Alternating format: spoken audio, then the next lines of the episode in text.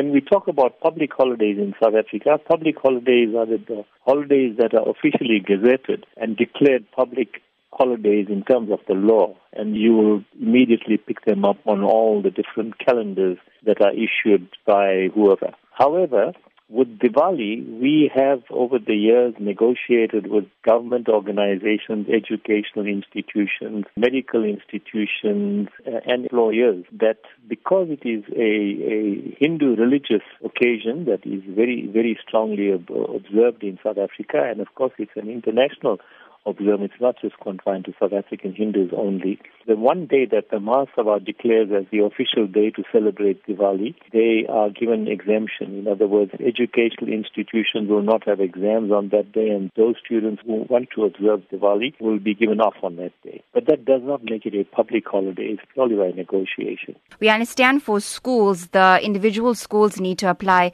for the school to be closed on the day. But in terms yes. of workers, then, is there a way for them to negotiate a day off as a religious public holiday, and is their company obliged to do so? The Hindu Mahasabha on an annual basis negotiates with employees who are difficult. We get complaints from our Hindu brethren complaining that an employer is not understanding or simply refusing to give them the day off. But in fairness to those employees, once the Mahasabha has negotiated with them, explained to them the significance of the day, then most of the employees, if not all, every now and then we do get one or two stubborn, stubborn employees, but all the other employees understand and then we are able to negotiate a day off for our Hindu brothers and sisters. Uh, to your knowledge, would this then be taken as a day of leave or would it be given as a day off as a religious holiday for the Hindu community? No, it's a, it's a day off as a religious holiday, not taken as leave, because then it means people who take leave are taking unpaid leave. You know, they would lose out on that day. We negotiate on the basis that it's a